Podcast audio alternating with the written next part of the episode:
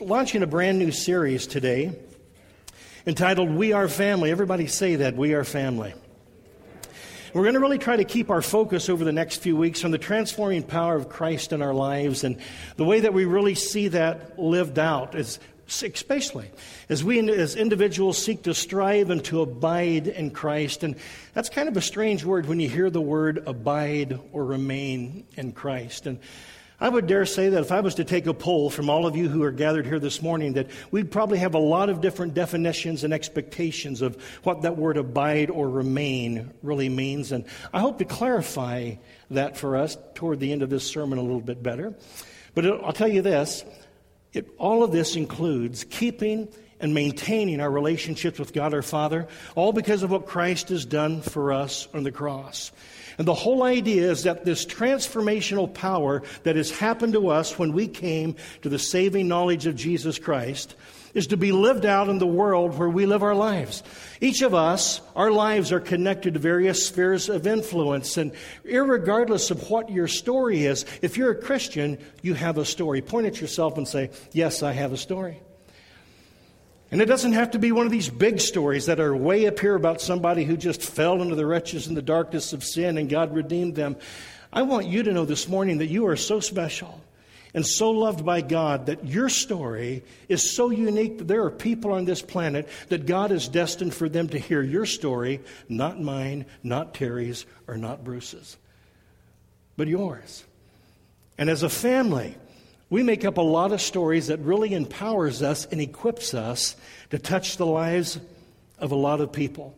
Now, my text this morning is going to come from John chapter 15. So if you have your Bibles, I want to invite you to turn to there with me, John chapter 15. But I want to set this series up just a little bit because chapters 13 through 17 contain part of the extended and private teaching that Jesus gives with his disciples. And the night that he shared all of the teachings that you'll find in those passages of Scripture are teachings that he shared with them the night that he sat in the upper room and he, he drank wine with them and he broke bread with them, just like we're going to do at the end of our service this morning. It was just before his crucifixion. In fact, it's called the, the Last Supper Discourses or the Last Supper Conversations. And I, and I think it's important that we listen with both our heads and our hearts this morning to the last words that Jesus leaves with his disciples. How many of you are familiar with the CBS News magazine show called 60 Minutes? Let me see your hands. A few years ago, I remember watching an episode where they were interviewing a hospice nurse. And this is a specialist who works with people when they're actually dying. They work with the individual who's dying, but they also work with the family to help them bring meaning to their final days, to bring a sense of closure, to, to bring a sense of dignity. And I remember when they were interviewing her, she said, they interviewed her, and this was her statement. She says, as the end approaches, she says, it's normal for the patients to want to return home and, if possible, spend their, finally, their final days at home with family and friends. Because for most, she said, it's important for them to have the final conversations. And then I remember her tagging on the end of that. She called the final conversations needed conversations. Some of you know what that's about. Some of you have been a part of those final conversations and those needed conversations. So when I read this passage, as I began to prepare for this message several weeks ago, I, I found myself thinking and asking the question I thought, I, I wonder when Jesus was gathered around that table with the disciples that last night and remember, his, his life's not measured in months, it's not measured in days. At this point in time, it's measured in hours before he's going to be crucified.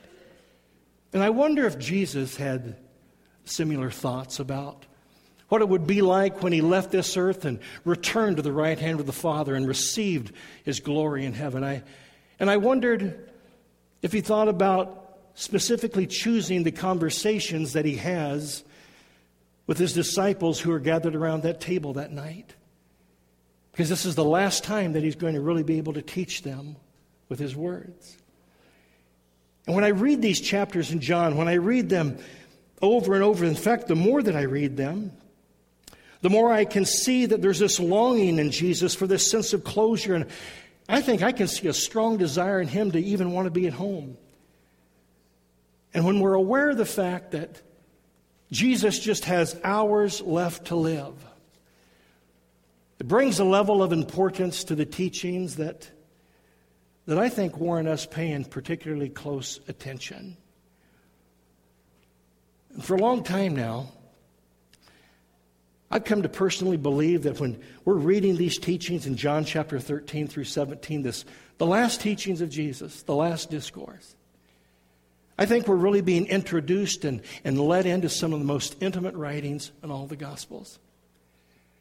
This is a dying man who has gathered those who are the closest to him. And these are the words that he chooses to leave with them.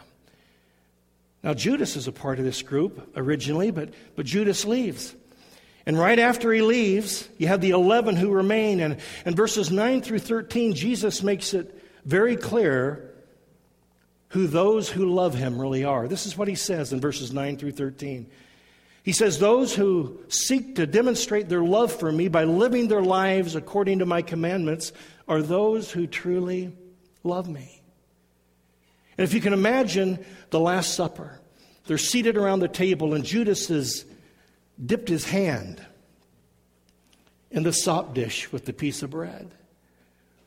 And Jesus said the one who did that would be the one who would betray him. And it's after that that Judas excuses himself and goes out because he's made previous arrangements to betray Jesus. And it's after Judas leaves that Jesus speaks to the 11 who remain. It was the ears of the 11 who would, who would hear these words. And had they not written them down, they'd have been lost to us. And they are words that are spoken to a group of 11 that are shared in a private room where they're protected and secluded from the growing crowds of doubt and the anger of the enemies that are growing against the cross that wait for them just outside. Then I thought about Judas a little bit. You ever think about Judas? I guess I think about him because I find a little bit of Judas in me. In many ways, I think Judas represents everyone to whom Jesus has offered light and life, but, but who've refused to respond to Jesus with faith. I mean, maybe they've taken a couple steps. Maybe they've looked at the journey, but they've never really embarked on the pathway. And most of us remember who Judas was. He was one of the original 12 disciples that, Jesus chose. And, and like the other disciples, Judas was privy to the miracles that Jesus did. He, he sat in and he heard the teachings of Jesus. He, he was so close with them, he was even appointed to oversee the disciples' treasury. He was privileged. He was one of the crowds where after Jesus would teach people and nobody understood, the disciples would come up to him in private and say, Jesus, what did you mean? And the Bible says when Jesus withdrew with his disciples, he would explain things more fully to them. Judas was a part of, of this group. Outwardly, he looked like a disciple. Behaviorally, probably acted like a disciple in a lot of respects. Probably talked like him. But in his mind and in his heart, there was a terrible sin of unbelief. There was this great disconnect between Judas and Jesus. And I experience that sometimes. Anybody here besides me who has just a little bit of Judas in you? Come on, raise your hand. Don't leave me alone up here. Don't make it, don't, don't make it worse by lying either. but here alone in the upper room, I think something very special is taking place. I think Jesus is really finalizing the structure and reminding them that they're part of a brand new community, they're part of a new family. And Jesus defined family, excluding his mother and father, his biological family, by saying, My family are those who hear my words and do them. He's got the 11 disciples surrounded around him, and he begins to pour into them this vision of a new community, a new family. In the last few hours of Jesus' life during his earthly ministry, he begins to sketch out with his words a picture of the future that his disciples and everybody else who's a part of the family is going to get to be a part of. John 14, he talks about heaven. He talks about mansions that are made for us.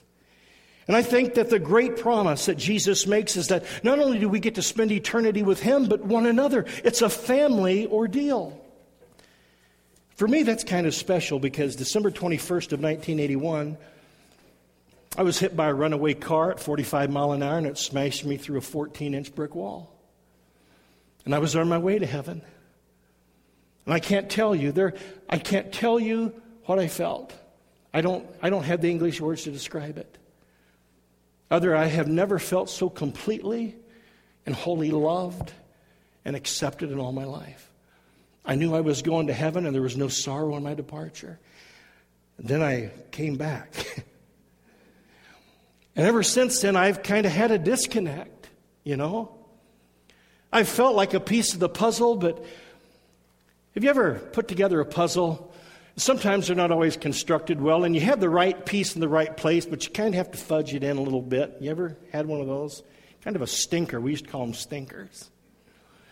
I feel like I'm kind of one of them. Kind of a stinker. I'm a part of the picture, I'm a part of the puzzle, and I fit, but I don't fit here nearly as well as the way I felt like I fit in heaven. There's a reality in a kingdom that is more real than this. It's eternal. It's the place that we've been created for, that God's called us to, a place where He's prepared for us. And that gets me excited. And the key that I've learned in walking on this earth now, the key to experiencing this new life and this promise in heaven right now is based on the relationship that each of us have with Jesus Christ right now on planet earth. And all of these words that Jesus could have spoken in the last hours of his life with his disciples, these are the words that he chooses to share. The words of John 13 through 17, and we're going to look at the 15th chapter here in just a minute. But starting in chapter 13 and working ourselves all the way through the end of the 17th chapter, we see the building blocks of the foundation of this new community, this new family, this spiritual union. A community that's built on this unique relationship that nobody belongs to unless they had this relationship, this unique relationship with Jesus. And here's how Jesus explained it He said, A new command I give to you. He said, Love one another in the same way that I've loved you. That's the way that I'm calling you to love others. And by this, if you do this, by this, all the world will know that you are my disciples. Why? Because you've loved people. You've loved others. You've loved one another the same way that I've loved you. Now, I know that to many of us, these are familiar words. We've heard these words. Greater love has no man than this that he lay down his life for a friend. That the world will know that you are my disciples because of the way that you love one another. But I would dare to say that they still seem somewhat strange to some areas of our lives, especially if we're honest. Because, I mean, think about it. Loving is nothing new, it's been around for a long time. Long before Jesus ever had his earthly ministry, people loved. The Old Testament speaks often of love and reminds us to love our neighbor as ourselves. But when you look at the teachings of Jesus just a little bit closer, you begin to see that many things are new here. When the Old Testament spoke of loving our neighbors, Jesus comes and he redefines that by saying loving your neighbor means loving one another as we love ourselves. How many of you love your neighbor the same way you love yourself? It's a pretty tall order. See, when we become a part of God's family, there's this, there's this special connection, church. In Christ, we've become brothers and sisters and members of a single family, members of a brand new faith community, and there's also this new standard by which love is now measured. Love of neighbor is to be as love for yourself. And then we're told to love others with that kind of love. Man, that's a big ask. It's a huge ask. To love as Jesus did? is a love that is willing to give of ourselves. And here's the point in all of this the love that we have for one another, this sense of connection, this sense of family, this sense of community, is to create a new outcome. It's in this Christ like love that permeates this Christian community that the family of Christians made up of spiritual brothers and sisters, just like you and me, whose lives are embodied with the power of God and demonstrate their love for God by loving one another, is seen by others to be a witness to the entire world that Jesus Christ is real. Now, Jesus doesn't go around appearing to just everybody, but he does make appearances to people. How many of you have ever heard of that? Jesus has appeared to somebody in our modern day? Let me see your hands. Look, around, church. There's a lot of people who've heard that. But the primary way that he speaks to us is through his word, these teachings today.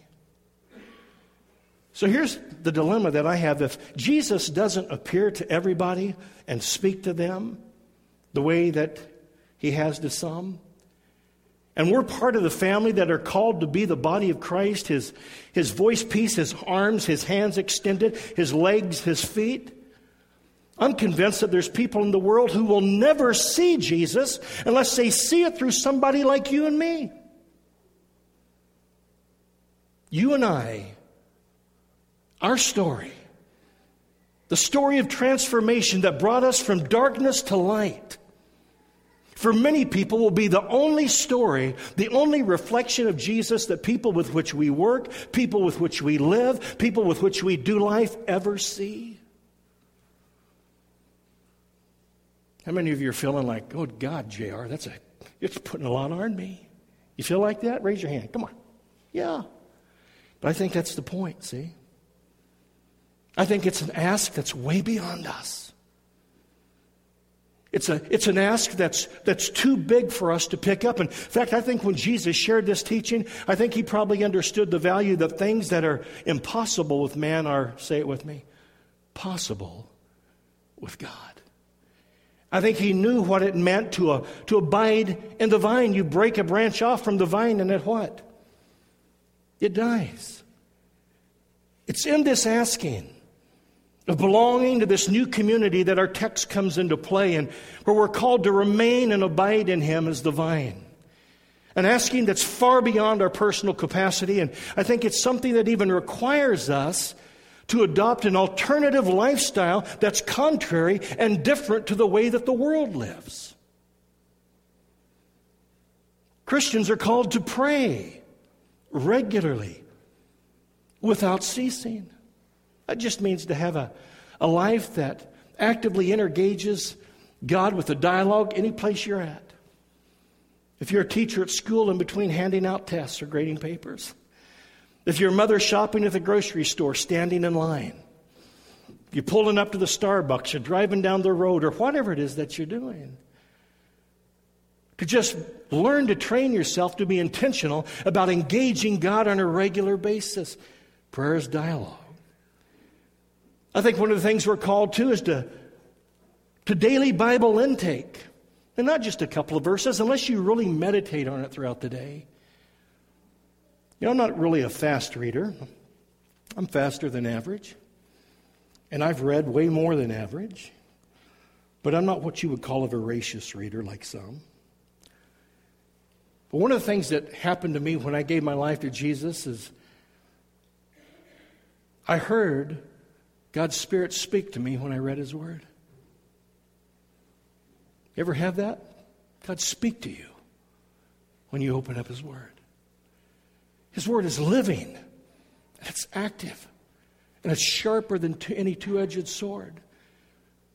And it builds us up and it strengthens us in the faith. So every time I grab my Bible and I open it up to read for my personal time, I always say, Lord, Enlighten my understanding. Give me ears to hear what you want to speak into my life today. Give me my daily bread. I've been doing that now for, well, since August 12th of 1981. And I can tell you that the same chapters that I've probably read a thousand times still speak to me fresh and new. His mercies are new every morning. The daily bread that He has for you to live out your day, when you choose to abide in Him, it's new all the time. Look with me at John 15. I want us to read this parable together. Because Jesus is talking about family. He's establishing this whole vision of what it means to, to be a part of the family of God. And now, knowing this, one of the metaphors that Jesus uses to convey this and to even make this clear is he explains now how a life of fruitfulness can only really be made possible when we learn. Everybody say, learn. You know, there's a, there's a learning curve to learning where we learn to abide in the vine. So I want, you, I want us to answer the question this morning what does it mean for me to abide in the vine? John 15, verse 1. Jesus said, I am the vine, and my Father is the vine dresser. Every branch in me that does not bear fruit, he takes it away. And every branch that bears fruit, he prunes it so that it may bear more fruit. You are already clean because of the word that I've spoken to you. Now abide in me, and I in you. As the branch cannot bear fruit of itself unless it abides in the vine, so neither can you unless you abide in me. I am the vine, you are the branches. And you cannot bear fruit apart from me. For apart from me, you can do, what's it say? Nothing. If anyone does not abide in me, he's thrown away as a branch and dries up. And they gather them and cast them into the fire, and they are burned. If you abide in me, and my words abide in you, ask whatever you wish, and it will be done for you. My Father is glorified by this, that you bear much fruit and prove to be my disciples. Just as the Father has loved me, I also have loved you. Abide in my love. If you keep my commandments, you will abide in my love, just as I have kept my Father's commandments and abide in his love. These things I have spoken to you, so that my joy may be in you, and that your joy may be made full. May the Lord Jesus bless these wonderful words to our hearts on this, our Lord's day. Wow. What a powerful, powerful passage of Scripture.